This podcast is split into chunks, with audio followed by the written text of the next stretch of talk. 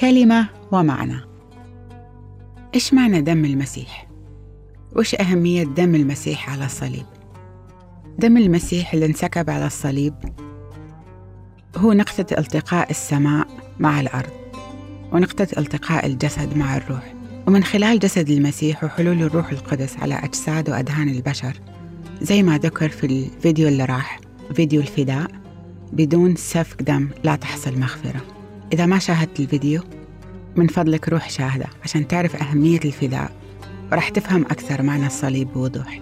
في آية في كتاب أفسس تقول ولكن الآن في المسيح يسوع أنتم الذين كنتم قبلا بعيدين صرتم قريبين بدم المسيح. وفي آية ثانية تقول الذي فيه لنا الفداء بدمه غفران الخطايا حسب غنى نعمته.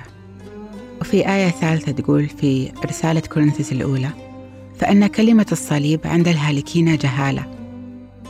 أما عندنا نحن المخلصين فهي قوة الله.